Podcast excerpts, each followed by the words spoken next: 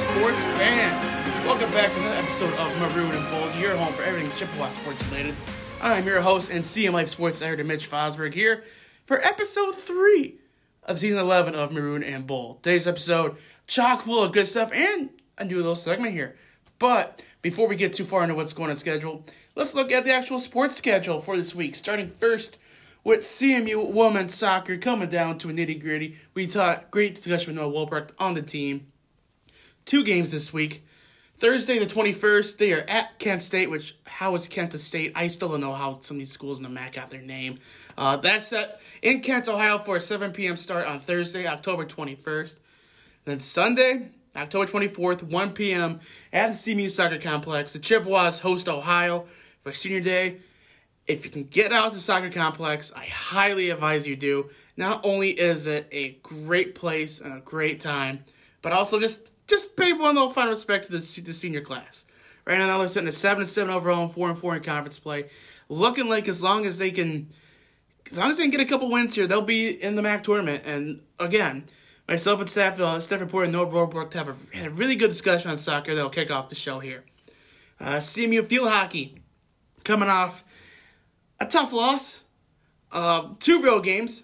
Uh, Friday, October 22nd at 1 p.m. They traveled to the state of Kentucky to take on Bellarmine. And then Sunday, October 20, 24th, they stay on the road for another 1 p.m. start against St. Louis. So no home field hockey games this week, unfortunately. But the next weekend, it's two home games with Appalachian State to round off the regular season. CMU Volleyball has a schedule that just how they manage this, I don't know. Um, Wednesday, October 20th at Eastern Michigan University. That's a 6 o'clock start in Ypsilanti. And then October 22nd and 23rd, they're down in Oxford. For those who know college volleyball really well, they're playing at Miami of Ohio. Carolyn Condit has his team playing really well. No surprise for a 38th season. Friday's match starts at 7 p.m. and Saturday starts at 5 p.m. And then finally, CMU football coming off two wins, a 30 27 win at Ohio. And then this past weekend, a 26 23 overtime win. Ladies and gentlemen, if you don't believe in the mullet yet, believe in the mullet. That is Marshall Meeder. Made his last seven kick attempts, and it was also the Mid American Conference MAC, sorry, the Mid American Conference West Division Special Teams Player of the Week. Congratulations, Marshall, on that one. And also, just a quick tidbit to everybody listening don't say MAC Conference, because literally you're saying the Mid American Conference Conference. That's your lesson of the week. But I'm going to quit rambling here. Let's get to our soccer talk with Noah Wolbert. You know, I'm seeing a trend here, which for, for football, I talked for football. I mentioned earlier to start off. You know, since we took our little break for mental health stuff, like they've well, they've just won. Field hockey's gone a three-game losing streak. Soccer did both. It is the weirdest thing. So joining me now is uh, staff reporter and Central Michigan Life Soccer beat writer Noah Wolbrook. Noah, first of all, happy Monday if that's even plausible. How are we doing today? Oh, we're doing good. Doing good. Starting the week off and ready to uh, get it done. Glad I'm right on, right on. So let's recap the week before because we didn't get a chance to talk last week. Two big wins: a three nothing win against Akron, and then a last minute one nothing win at Buffalo. That long of a trip is just brutal. Just talk to me about those two games real quick. So, the game against Akron was really, really good to see because that was one of the first games where I saw them score and keep scoring. And it wasn't just a 1 0 loss or a 1 0 victory. Yeah, I could see, okay, so when the offense is running well together, when we get these good and fast break opportunities, like they will score, which was something that I kind of struggled to see throughout the season. Like they'd get maybe an open net and miss, or just have an opportunity and not get there. But I was like, okay, I have faith for this team to start winning some more games now, which was really good to see. And coach was really happy with the outcome. Players really happy with the outcome, which would let me to believe that like we could go to Buffalo. Like you said, it's the longest trip right now for us to go in the MAC conference. But uh, that to play at their stadium in those conditions on that kind of road trip, a Sunday game especially, and to come out with a W is a huge win. And they played well against them. They they kind of had them as back and forth at some points, but when you really are looking at like how are they controlling the ball on offense? How are they controlling the ball on defense? Are they pressing? Are they reacting to how Buffalo is pressing them? and they all they did it really well, and they finally got the opportunity they were looking for at the end, and to walk away with that victory is super nice. You talk about two victories. Now we got to talk about this weekend. Did not quite go the same in Chippewa's favor. Per one of the losses at home on Thursday at Toledo regulation, and then one nothing overtime. Heartbreaker, really, if you think about her enough. Two Bowling Green. Talk about that Toledo game first. So the Toledo game seemed like we weren't really quite there. Seemed like they maybe took just a little bit of a step back, but not too much. I mean, they still played a really well game, but what was really the key matchup in that was the goalkeepers, Allison Lapointe and then uh, Butterwick of Toledo. They're top two, top three in almost in six to seven of the major goal scoring categories in the MAC. So you know that it was going to be low scoring no matter what. Toledo was fast paced. They pressed, but not as much as when I was talking to coach. As one of the things he mentioned previously before the game. Um, after the win against Buffalo, I asked him about the upcoming Toledo game. He's like, they're going to be aggressive, they're going to press, they're going to have high energy. But they didn't press as much as he anticipated, so they definitely had to change up the game plan a little bit. Um, but they, they, they had they had a solid game, but when it's coming down to these zero one games at this kind of crunch time period where now we've only got a few more games to go, you gotta you gotta get these W's against these teams, good or not. If you get if they want to get these championship aspirations as a team this year, then that that can't really happen. Which brings us to our next point with Bowling Green, one of the leaders in the conference. A regulation, obviously back and forth, back and forth with one of the top teams in the conference. But then, um, talk to us about that uh, that foul play.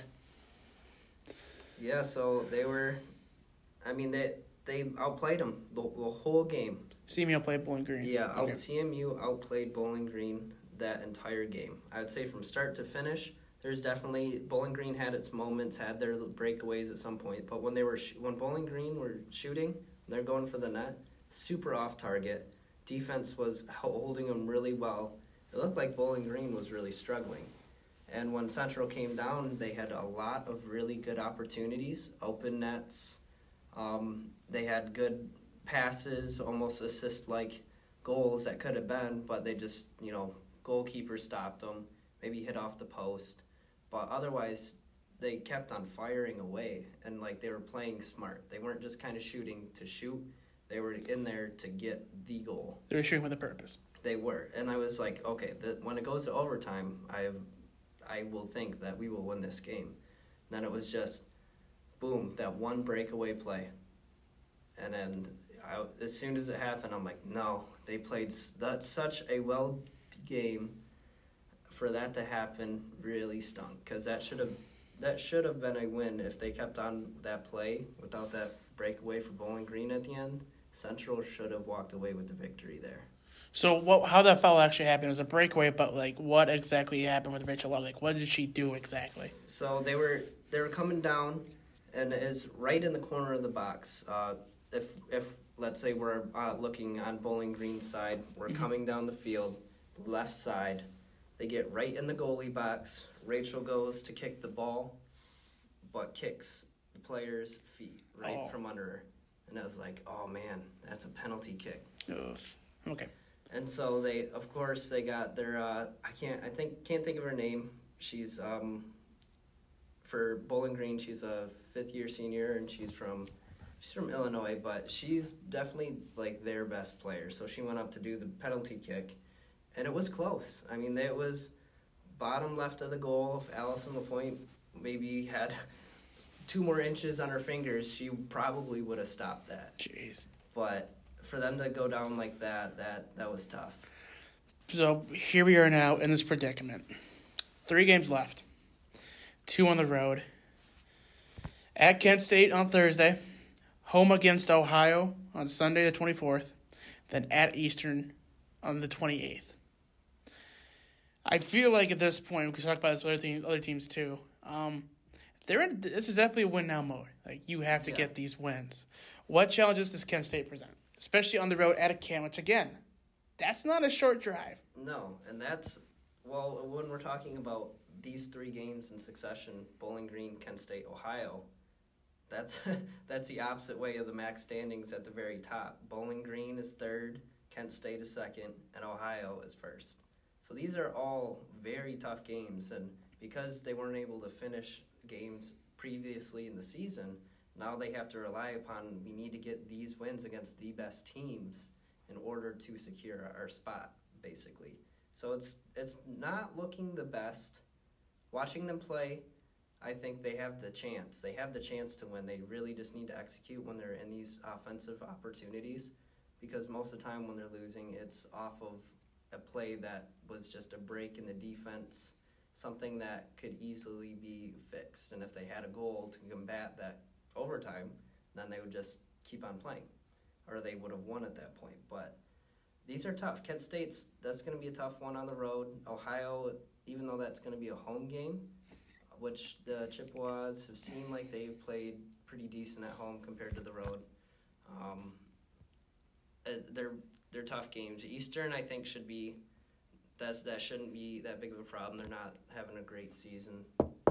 But knock on wood, Knock knowing the on MAC. Wood, knock on wood, but if we could walk out of this these last three games with a two and one record, I think that might be able to just get us there. Right on. So you mentioned the top of the MAC. How's the rest of the standings looking right now as we're talking on Monday? So we just talked about Ohio, Kent State, Bowling Green. They're one, two, and three. We got Buffalo, Toledo, and Miami at four, five, and six. And then Central is sitting at seven. Currently, they're tied with Miami and the MAC at 500. Okay. Four wins, four losses. So the top of the MAC, top three spots, we got six wins. You're looking at a, a loss, maybe a tie or two. But Buffalo, Toledo, and Miami all just have four wins. So we're at 500 right now, but they're they got four wins, two losses, two ties. If we could get two wins and these teams maybe just stagnate a little bit, this could easily put us in a much higher spot. But if we can't win these, then I don't know if we're gonna be able to push to get into these MAC championships. Right on, because I believe, if I'm not mistaken, I believe it's top eight get in, correct? Yeah. Okay, so as long as they right, so who are the teams like right below? So right now we got Ball State, Western, Northern Illinois, Eastern, and Akron. But at this point in the season, it looks like Northern Illinois, Eastern, and Akron are kind of out. They all only have one MAC win. So, but when we got Western and Ball State, they're both tied. I'd say Ball State is definitely more of uh, competition because they, they have a they have a decent team this year. We took a loss at home from them. They look like a solid team. They got some good players. So if they if I don't I'm not sure what their schedule is looking like, Ball State, but if we're playing these top teams, most likely Ball State might not have the toughest schedule. If they win out, that could be that could be trouble for Central. Right on. So by sounds of it, but you're, but you're saying a two one record in these next three games, they're fine. But you mentioned Kansas State and Ohio being at the top of the standings. Mm-hmm. You mentioned Eastern's kind of out of it at this point, correct? Yeah, yeah. So you're facing the two heavyweights in the conference and a team with nothing to lose. Yeah, that's also scary. That's this is gonna be an interesting three game stretch. So before we wrap things up here, do you let me ask you two things. One, any last things to make it off your chest to end this segment up? Do you believe a two and one rec stretch in these three games is plausible? Yeah. Yes, I think I think two and one is. I think either the home advantage against Ohio might be, especially at this point in the season. There's been a lot of fans coming out this year to support the soccer team. So last couple of games, if people know the situation, they might want to come out here. If we got a big crowd of people, that might motivate the players. It might even be intimidating to the opposing side. So I could see a home advantage against Ohio really being a big factor, but I could also see them winning at Kent State. But when you're talking about the two top dogs right now, top of the conference, it could really go either way. I think we could have been up there with them this year, just some tough losses. They got the potential. And you know, and even Eastern, like you said, nothing to lose. And when it gets down to the end of the season for any sport, if you're not that great of a team and you don't have really much to lose, like you know what, this might be a playoff team. Let's we're not letting them in. Noah, thank you so much for your time. I do appreciate the sit down. Again, you guys to catch CMU at home Sunday. Let me double check the time here at 1 p.m. It is senior day. It is the last home regular season game for the Chippewas. So go and support Noah. Thank you so much for your time, man. We appreciate it. Thank you, Mitch. Again, you can catch CMU soccer. Unfortunately, they're on the road on Thursday as they play Kent State at 7 p.m. on October 21st. But it's senior day, October 24th, 1 p.m. at CMU at the CMU Soccer Complex. Please, if you get out there, come support the Chippewas. They're coming down with the nitty gritty, the Mid American Conference schedule, and get in the MAC tournament. It's always a fun time there. But now, let's transition into our volleyball talk with Mr. Sean Chase.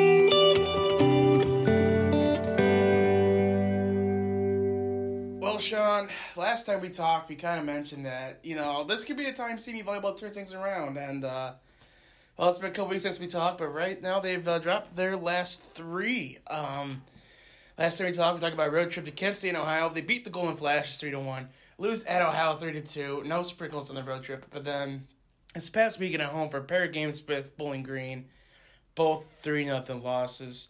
Sean, first of all, welcome back to the show. I know we had a bit of a week last, a bit of a, a bit of a little pause last week for some mental health stuff, but let's talk about this last two weekends for CMU. Well, the, the weekend before this weekend, it started out very good. They went into Kent State's home stadium, or home arena, I guess I should say, and put it on. them. They played outside of their mind. It looked like they were turning things around after the two Western losses, because I'm pretty sure the last time we talked was right before those happened. Those didn't go our way either. They've lost five of six, but then they went into Bowling Green, and I guess I didn't realize how good Bowling Green was prior to this. They've dropped one set in the MAC all year. That's incredible in my mind. And they played Western twice already. They played the top teams that you could play. But CMU struggling to find that offensive rhythm still. That Savannah Thompson can't be the only option, and that's what they're finding. And then you lose Ali Gertiza after Savannah Thompson hits a ball harder than I've ever seen anyone hit it, and it gets blocked into Gertiza's face, and she's out. Like coach said, he saw her blinking, and he had to take her out. So Oh, jeez. it was rough, but they still they're fighting. You know, what I mean, they're giving it everything they got. Grace Butler has stepped it up on the assist end, setting up. Savannah Thompson, Sierra Gray's been coming through strong. So, and Elizabeth Rosario Martinez, they wanted to get her going. She's rolling now. So, Well, but sounds like maybe just the outside hitting rotation still probably needs uh, yeah, a still little needs a little bit of work, but they've got a lot of freshmen there too, like Linnea Willer, who, when she's on, she's the best in the country, but she has those moments where uh, she's not hitting it as well, or the, she can't get through the block, and that that will come with time too. Coach Gawlik says so. Right now, and obviously this week we looked at the schedule and I thought it was a typo, but no, three games this week. Wednesday, October twentieth, they're at Eastern Michigan, and then they head out to Oxford, which is what I heard not a fun drive. I don't want to make it for football season. Pair of games with Miami of Ohio on Friday the twenty second and Saturday the twenty third.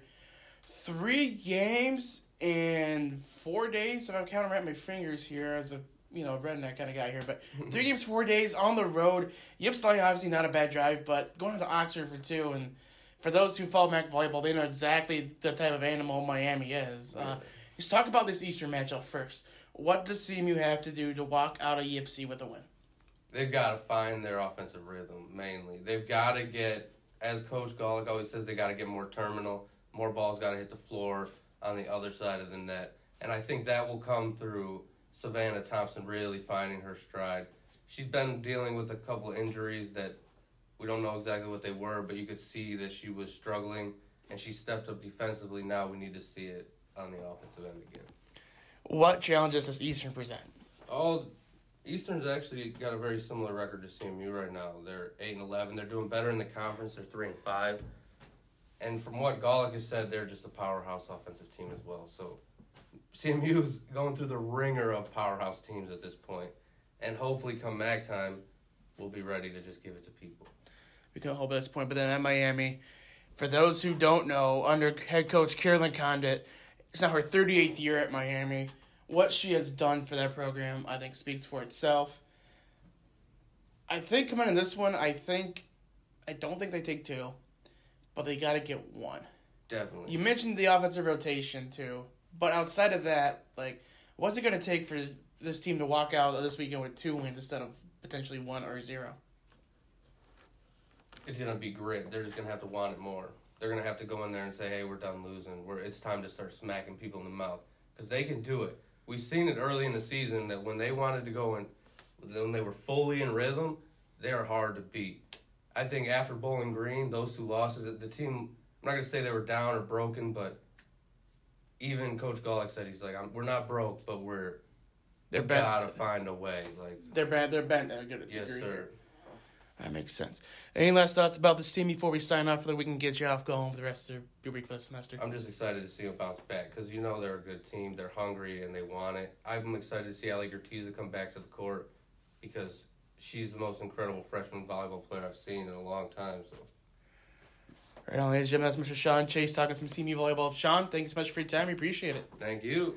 Again, CMU volleyball not home this week. Uh, three row matches. Wish, wish the best of luck to them. That's just an absolutely brutal schedule. But I think it's now time that we introduce our new segment to the show. Let's not waste any more time. Let's get right to it.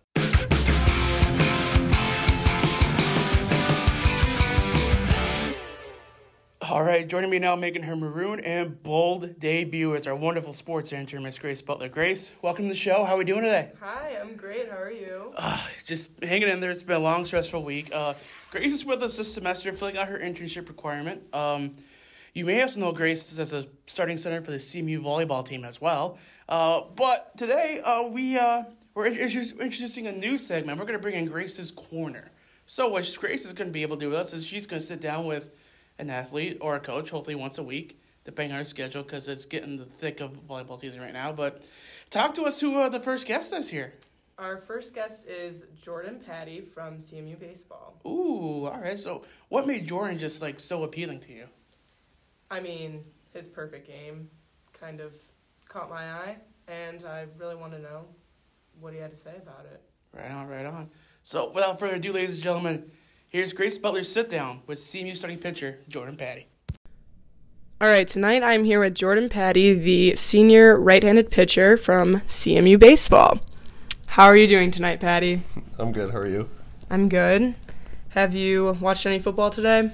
Too much. The Lions are awful, and the Rams are losing, so it's not a good day. Yeah, you saw the Bears beat the Lions like that. Yeah. That's uh, tough. It so, was if you're a Lions fan, I'm guessing you're from Michigan. Yeah. Yep. Midland, Michigan. 30 minutes from here, so kind of close. That's not bad. Is that kind of why you chose CMU then? Yeah, close to home. Um, family could come watch. I could go see them if I wanted to, and uh, I just have a lot of family around this area, so. it That's really that was a good nice. spot. Do they come to a lot of your games then? Yeah, yeah. Like my dad will come to basically every game if he's not working, uh, home or away. Um, grandparents will come. Aunt and uncle from North Carolina came up a couple times last year, so it was pretty cool. Nice. Okay, so in your season, p- this past season, you had the perfect game, which we, most of us, if you're into sports, know about this, which was against Miami. What was going through your head during the seventh inning, Um, if anything? just kind of keep doing what I was doing all game, getting ahead of hitters, just trying to keep them off balance. But uh, once there was two outs, I was kind of freaking out a little bit. Had to step off, um, catch my breath, and kind of took it all in. Looked up in the crowd a couple times, but uh, yeah, nothing much. Just trying to get the guy, get Yeah. the guy out. How did um, how did your family react after that game? Oh, they were freaking out. So, like I said before, I my family from North Carolina was up, and they got to see that.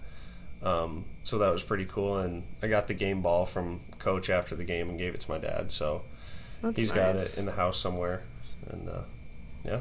Damn, that's nice. Who would you say are your biggest supporters? Um, obviously, my family, um, dad, mom, little brother. Um, How old's your little brother? He's a freshman in college this year, so Oh. eighteen. Goes to state. Nice. Did he play baseball? Yeah, he was a catcher, so he always catches me when I go home. You threw so, to him? Yeah.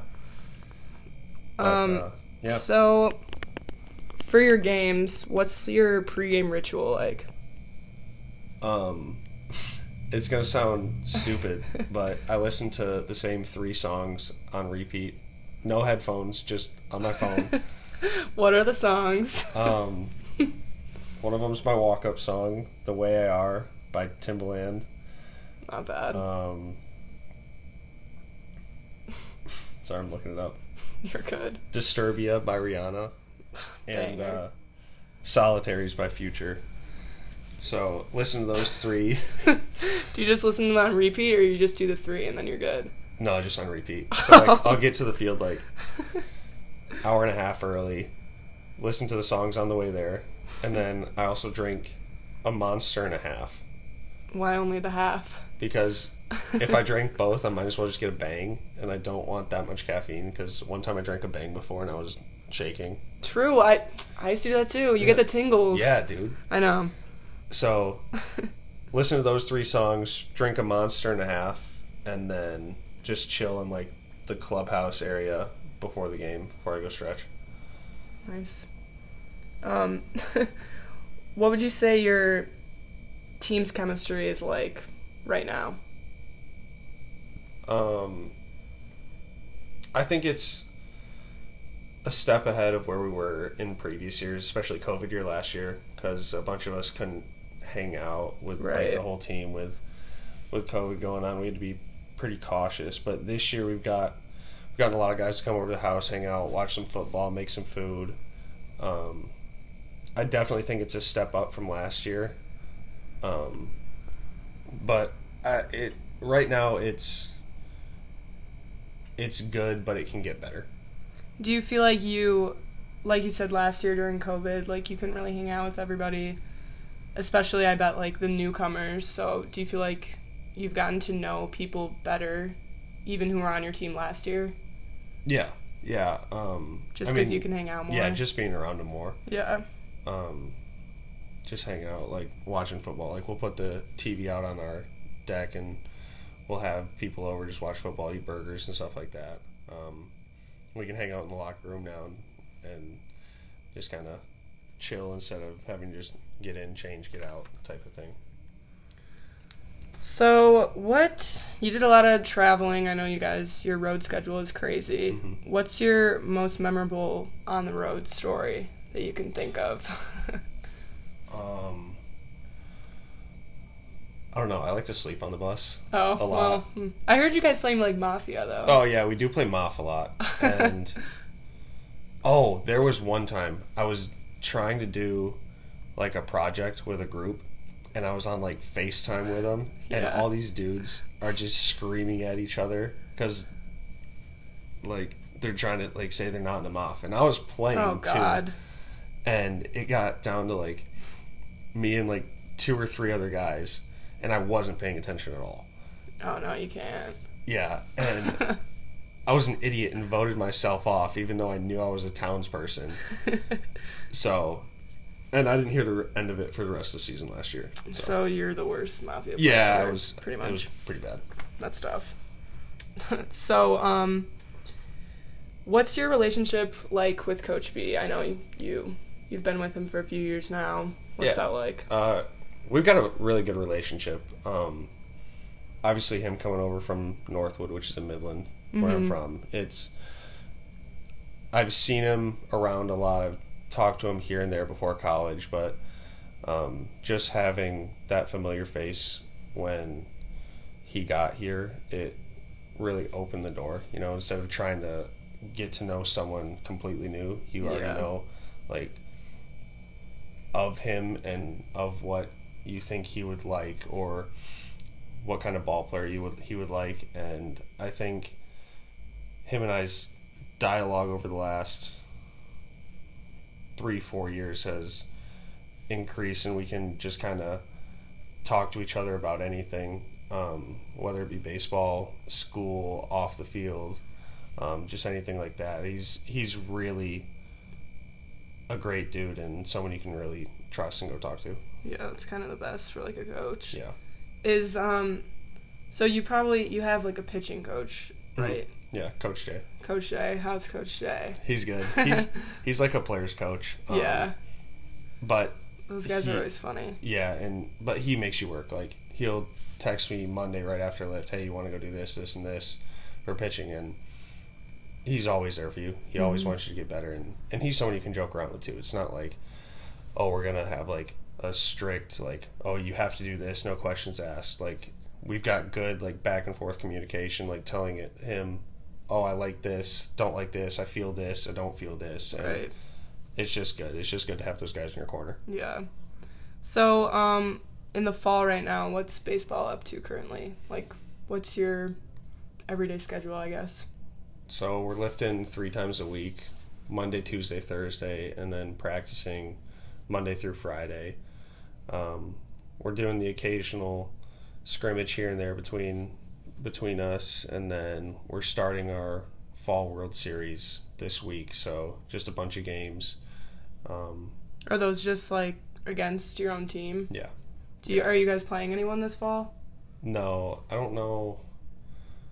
Because two years ago, I know we played like Lansing Right. Yeah. CC, and then I think someone else. But no, we're not playing anyone this fall. I think we're just going to keep it in house this year. Gotcha. Do you have you guys heard any news about who you're playing for pre-conference next year? Yeah, but it's not for sure. Like I heard Wake Forest, Coastal Carolina, and then Iowa. But I don't know if we're going to play like other teams in there because some of it might be like a tournament. Right. But those are like the three main ones that I've heard, which is pretty cool. Which one out of those are you most excited for if it happens? Uh, probably Wake Forest, just because I played with a dude from Wake Forest this summer. Oh, and, and he's a clown, so it's gonna be good to see him. But how was how'd your summer ball go? I heard I saw you guys were winning a lot. yeah, it was good. It was a lot of fun. Um, You were with Andrew, right? hmm out in Bourne, Massachusetts, and yeah, it was a lot of fun. People love baseball out there, especially Cape baseball, and like you could wear like a Bourne shirt into a restaurant, and they'd be like, "Oh, that's sick! You play?" And That's so cool. We're like, "Yeah," like, and they're like, "Oh, cool! We're gonna come to the game tonight or tomorrow." So That's super fun. yeah, What is, if you have one yet, your plan for after season? um, so I could go one of two Some I- some ideas. so I could go one of two ways. Um, right now I'm in grad school, so I'm either gonna complete that if this baseball thing doesn't work out. Um, but if baseball works out, hopefully get drafted somewhere, sign a free agent deal, and uh, go play at the next level. So If you could get drafted by any team, what would it be? I think the Brewers just so I could play with Zave again. That'd be so cool. That'd be sick. yeah, But, I miss um, save. Either that or the Dodgers, just because uh, they're minor league teams in Midland. Oh, I didn't know that. Yeah. That's cool. And doesn't someone from CMU? Well, he's on the actual team now, I think. Yeah, McKinstry. Zach. Yeah. Um, But D Rob was playing with um, Oh. the Loons and stuff until COVID and something like that. So, Nice. Okay, time for some icebreaker questions. alright. If you didn't play baseball, what sport would you play? Like, and if you were good at it, hockey, 100%. why? I, I just think hockey is so sick. It is. Like, it's so fast, and you can just lay people out too, which I'd probably get laid out a lot. But you'd have to gain some weight, maybe. yeah, probably. Um, who would you say is the funniest on your team? Jack Fecco. He's like, he's a freshman, Okay. and he's just the funniest kid I've ever met without him trying to be funny. Just naturally funny. Yeah, he's a clown. I'll have to meet him. um, who would you say is the messiest on your team? I'm scared to know. Uh, either Huss or Butch. You're kidding. really? Why why would you say that? Well- I'm saying this just because Butch, like, cut his shirts for practice into like V-necks, I'm not surprised. and then Huss just has stuff all over Uh, like the locker room and stuff. you need to help him out with that. I'm, I'm trying a little bit. okay, um Hulu or Netflix? Netflix, Good answer. Yeah. Spotify or Apple Music? Apple Music, Favorite chick flick? Fifty First Dates. Describe your perfect date night. um. oh, dude, I don't know. Um. Something you wish it could be, maybe. I don't know, like a like a chill day by the pool with like some margaritas or something. And Oh, that then, sounds nice. and, and then like a like a movie, but on like a A projector. like an outdoor screen. That'd oh be yeah, sick. that'd be cool. okay. Um, what's your most embarrassing baseball story? Like when you were playing, like just the time you completely just embarrassed yourself. Um,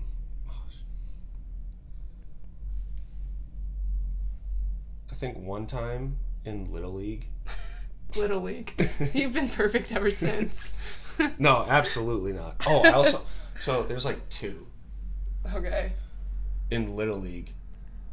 I was playing like second base or something like that, and there was a ball like hit to me, and like my glove fell off and it drilled me in the chest, and I went down because I was soft and I started crying. That's and then embarrassing. there was another one where I was going to field a ground ball when I was like 14. And it took a bad hop and hit me in like the lip nose area. Were you injured? I was injured. Yeah. and, I, and then I was scared to feel the ground ball after that because I thought every ball was going to come. Honestly, it is scary. Dude, I don't know how they do hard. it. yeah, seriously. Like when when balls are hit at you when you're pitching, are you like low key a little bit scared? Yeah. Dude, I broke my hand from a line drive. Oh yeah. Yeah. True. Yeah. Yeah, no, they can. Guys can hit the ball really hard. Yeah, I know it's impressive. I would be terrified. Okay, who is most likely to become famous on your team and why? Like, what would they become famous for? Um, Other than like going pro for baseball. yeah, no, it has to be either something really dumb or really stupid. Yeah. Um, I feel like Simpson could be on like a a masked singer type TV show. He's like, doesn't he like dance and stuff? A little bit. I don't know. I saw his TikTok. yeah. TikTok guy. Yeah, true. So Okay. Um, rap or country? rap. Yeah, I could guessed that. Um, if you could see any artist live, who would you see? Chris Brown. Hmm. I saw him live. Was he good? Yeah, he's Dude, really I good. love Chris I saw him in Detroit actually. He was super good. Um, what's the last concert you've been to? Might have been a Tim McGraw at Soaring Eagle.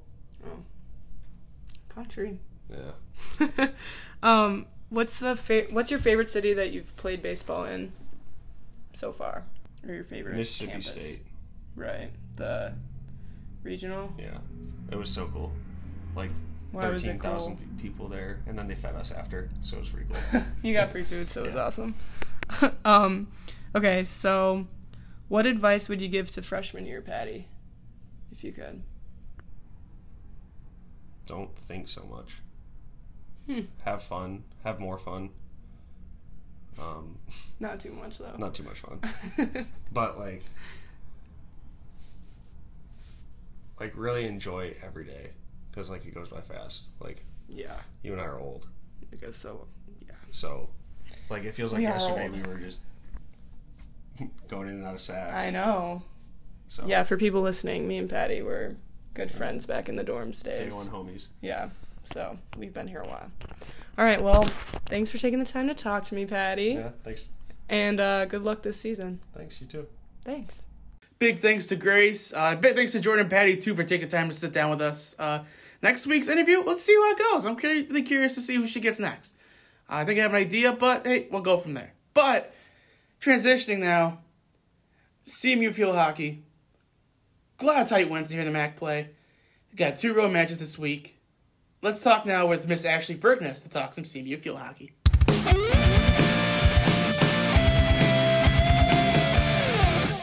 All right, joining me now in a segment I truly, really do treasure because I love this field hockey program so much with my history on it. Joining us now is staff reporter Ashley Berkness. Ashley, how are we feeling this Monday after homecoming? Very good. Good, glad to hear, glad to hear. So I know it's been a couple weeks since we talked, so let's catch uh let's catch up with the listeners here. Um since we talked, you know, they, last time we talked, they're coming off the one nothing win over St. Francis, and since then, kind of opposite what happened with Christian with football, it's gone a little unfortunately downhill. Uh, three two loss at Miami, loss to number one ranked Iowa, who I'm pretty sure is still undefeated, and then a two to one double overtime heartbreaking loss on Friday against Ohio. It's been now a three game skid. Just what's been going on with this team? So, something big is defense. They've been very strong defensively, but they aren't taking the opportunities to attack on the offensive side. They've been very strong defensively, uh, playing together as a team. Even though playing together does help the outcome, I think it has shown that working together has the positives because the last few games it's they've been close games. So working together, it's helping them. They're playing well defensively. So I think if they just continue to do that and then start attacking when they have the chances, they could get some wins. Gotcha. Then talk to me a bit about this Ohio game. I know I kept track of it live stats a little bit on Friday, but I know Ohio came in and scored early in the third quarter.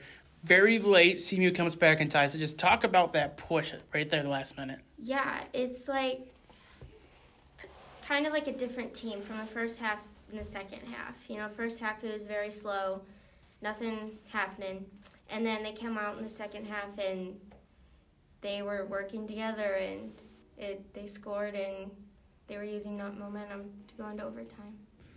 Gotcha. And then um, look at the schedule here coming up. Back on the road uh, at Bellarmine on Friday, then at St. Louis on Sunday. Louisville, Kentucky, and St. Louis, Missouri both. We looked at that map I think a couple weeks ago. That's that seems like not a fun little stretch here, but yeah. it's two crucial games because you have four left. After this, you have two have a home and home on twentieth and thirtieth against Appalachian State. Like, I'm not going to say these games. Well, I'm just to out say they're three and ten right now, one and four in the conference. You've lost your last three. You're two and five on the road, one and five at home. What is it going to take for this weekend for them to really try and climb back in the MAC standings?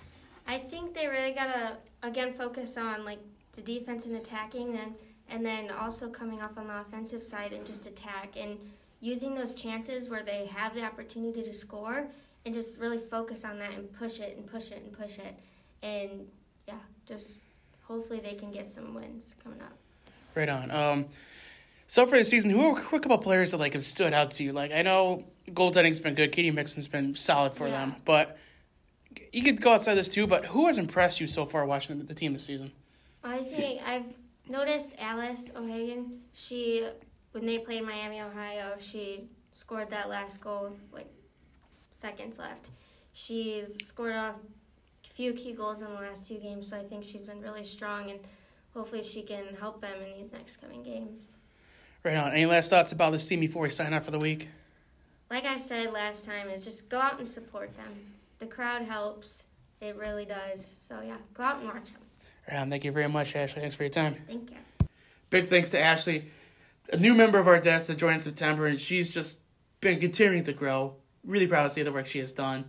Uh, but now, as always, we end a segment with football. So now, let's get down to our talk with staff reporter Christian Brewer.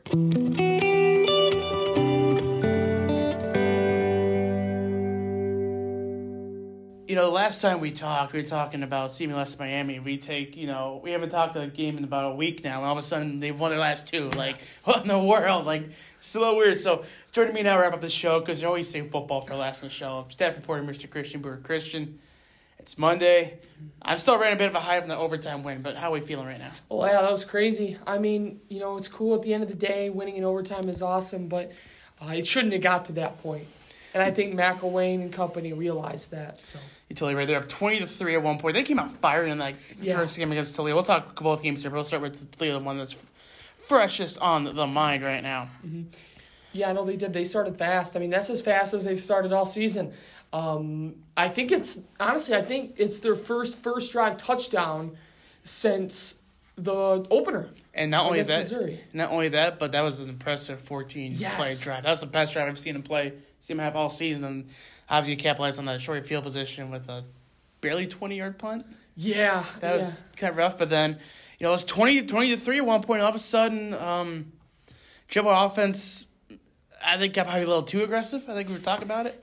Yeah. I think I think a little too aggressive in the passing game, trying to take too big of shots. I think. I mean, if they just keep it short and simple like they were early in the game, I think it would have been just fine. But instead, we're talking about a 26-23 overtime win, and you what? Obviously, happy with a win, but I think that second half is something they're not happy about. Yeah, I think that it's, uh, it's a mixture of things. I think part of it is, like you said, uh, trying to land the knockout punch in the at the end of the first quarter when you're throwing deep balls to Dallas Dixon and Khalil Pimpleton. Um, and you know, I think that offense was hurt more than people realized by Ja'Cory Sullivan being out, just because he's a guy you can go to on third downs and one on one, and he can win and get you a first down. But not having that hurt him. But also, I think it had to do with adjustments. I think Toledo really adjusted coming out of the locker room, and I don't think Central was ready for it. And I think that was the case on both sides of the ball. Like, case in point, late in the game, you know, it's third down. Central Michigan on defense had dialed up a lot of cover zero or cover one blitzes. And DeQuan Finn comes up to the line, sees that, checks to a speed option, and runs for a touchdown. Uh, so I think that that's kind of the problem. I think they didn't adjust the adjustments of Toledo.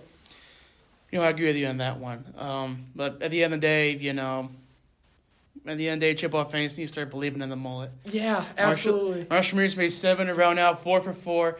I totally thought that was a trend in the locker room, the entire thing. But Yeah, I, no, but, but I asked, too. I asked Troy Harrison the question, like, "Do you believe in the mullet?" And he told me like, "Nah, man," and like he had to explain to him like, "Okay, so it's not as big a deal as we thought, but you know, we can coin it, we can get T-shirts going." I like- mean, you know, when McElwain uses it, you think it's something that, that maybe everybody's in on, but no, that's just a McElwain thing, apparently. apparently so. But hey, shout out Marshall Meeder, MAC West Special Teams Player of the Week. Lots of charisma with him, too. I like it. There is. But let's go back another week to this Ohio game. We knew going in, walking in, they were 0 1 the MAC. Ohio, I believe, at the time was also trying to look at the record. No, they were 1 0 at that time. So, but, you know, it didn't feel like a must win game, but in reality, it kind of was a Yeah. must win game. And, you know, I think we're starting to see a lot of parity from 2020 and 2021. That when uh, two weeks ago in um, Athens, 30 27 final, just like in 2020. Just like with last year in Toledo, that was a three. That was game was within a field goal. Yeah. But the Ohio game just you know, Pimpleton obviously stepped up. But what things do you think happened at Ohio that kind of like set the tone for them to for this team to possibly make a run? Yeah, you know, I think that Daniel Richardson matured a little bit. I think that he was really slapped in the face with adversity. It's the first time in his career that he's thrown multiple interceptions in a game. I mean, he threw them both relatively early. I mean, uh, the first one I think was on the first drive, and then the second one might have been early in the third quarter. Uh, but you saw him really step it up and not let that bother him. Um, and then he made the big throws when he had to. I mean, on that last touchdown drive that they had, he had the big one down the sideline to Dixon, and then the game winning touchdown pass to Pimpleton. So I think he matured quite a bit. And I also think you started to see the defense kind of find its identity. Uh, you know, Troy Brown went out early in that game, and Justin Whiteside came in and played really well, and then he took that to Toledo. I mean, we could talk all day about his performance, but uh, a lot of maturation throughout the team, I think. And against an Ohio team that, I mean, they blew a big lead to Buffalo. I don't think they're that good, but at the end of the day, nobody in the MAC is that good or that bad. Um, and that's what makes this conference so much fun. You mentioned Justin Whiteside. Let's just hit him briefly. Um, obviously, we talked about it before. Coach Pack mentioned in July that he liked the pieces his team had. That's all about coming and bringing them together. I think it's safe to say now that I think the linebacking corps is together. Yeah. I think it's somewhat safe to say that the defensive line has come together. Do you agree with that? Yeah, no, but I think both position groups have found their footing, man. Um, you know, you've got the old and the new. I, I like that dynamic with the defensive line. Guys like Harrison and Sadiq who've been here a while, and then guys like Bristol and um, Incoom and John Wesley Whiteside who are just kind of finding their footing. And then linebacker, obviously, you got the two studs of Troy Brown and George Douglas, but I mean, Kyle Moretti and Justin Whiteside have both been awesome. Yeah, but also we talked about secondary too.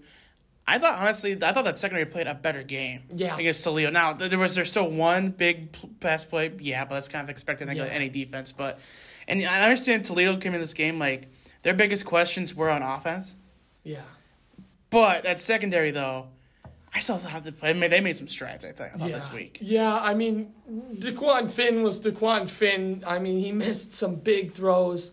Uh, the the one he sailed on the first drive and threw it like to the student section was, but no, I mean they they were tested and they came through, um, and I think that that's something that they can build on because that Toledo team's gonna beat good teams the rest of the way.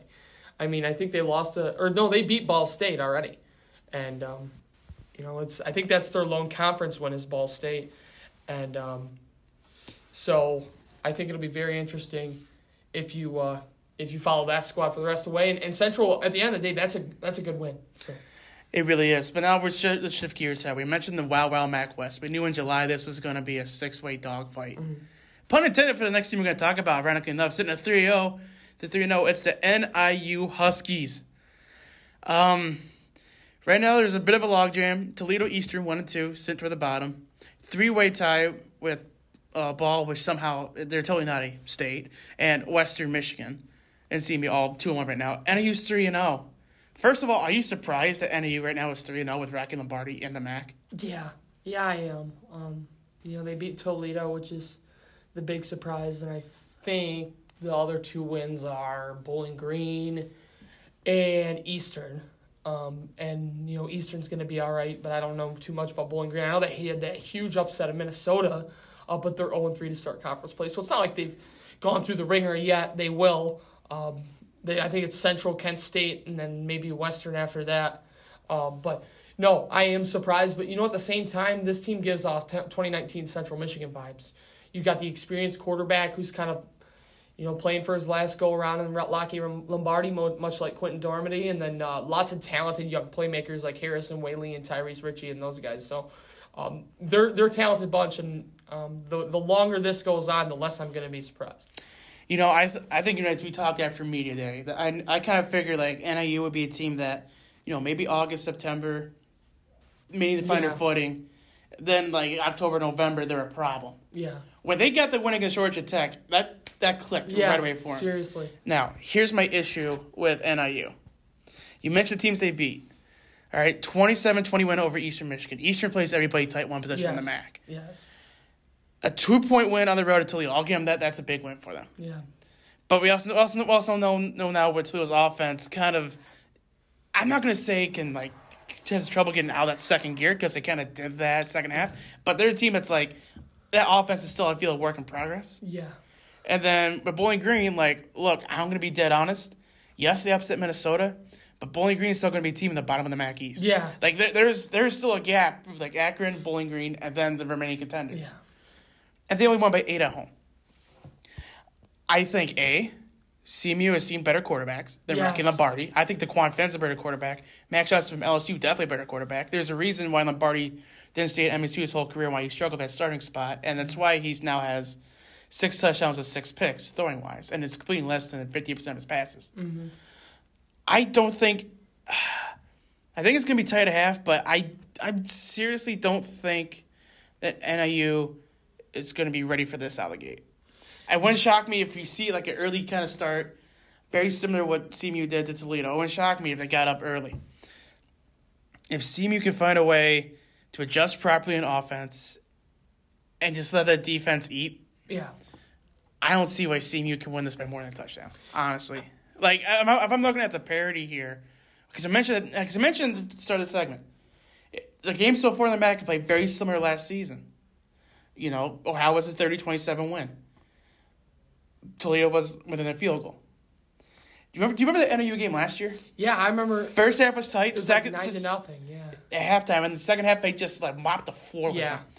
I I I am dead serious when I say this. Now we're back in Mount Pleasant.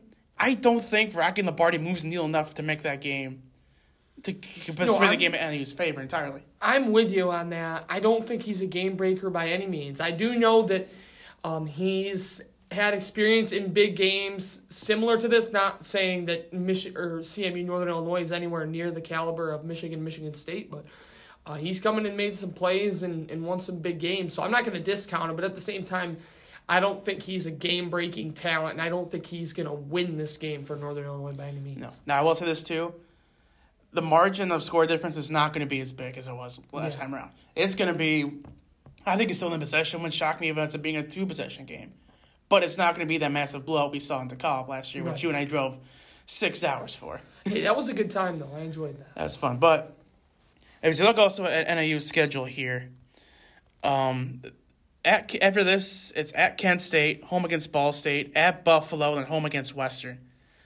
We mentioned they're three and zero, but I honestly don't think they run the table in the West. I don't even. I think they dropped two more in here. Yeah, I think. So, Chris, I'm going to ask you now, as we sit right here, right now. CMU also tough stretch after this one. I Have a bye week Yeah. at Western, home against Kent State, at Ball State, and then home against Eastern. Central Michigan could walk out of the West and be playing at Ford Field in December. At this point, as you see it. That scenario happens when CMU is fighting representing the MAC West or MAC title game. If They go four and one in their last five. They've got one game to lose out of all that. No. I mean that stretch of Western, Kent State, Ball State is going to be brutal. You got to win them all. You got to win them all if you're going to win it because not only that, but I mean Ball State's going to you can count on them to run the table at some point and win a couple games in a row. Western Michigan they hung 60 on Kent State. this isn't going to be easy, but you got to win games, and that's what they're paying Jim McElwain to do is win these games. So I think they got to go four and one. Six and two is the, floor for winning the MAC West. I think. I think six and two gets it done, and I mean that's that's about it. You just got to win out. Yeah, and then look at Western schedule on the stretch here. This week they're at Toledo. Then obviously uh, Nov- Wednesday, November third, the big game that's gonna make or break how enjoyable my Thanksgiving is with my family with Western Central. Home against Akron, at Eastern, and then at NIU. I mean, and then Ball State. It was just just talk here. They end it home against Miami, at Akron, at NIU, home against CMU, and then home against Buffalo. I mean, I'm not much of a drama guy, but man, this is going to be a fun end of this division. It is. It is going to be fun. It's going to be fun. But again, this Saturday at noon at Kelly Shorts, CMU hosting NIU and what maybe one of the biggest games of the season, not to lie. I mean, look, I get it. Every MAC game's to be big, but you got a chance to knock off the top, the uh, another pun here, the top dog in the Huskies with NIU. I'm so punny, I love it. But, Christian, any last thoughts about this team before we sign off for the week? No, sir. All right, this is staff reporter Christian Brewer. I'm sports editor Mitch Fosberg. Thank you so much for joining us in this episode of Maroon and Bold. And as always, F fans, be safe.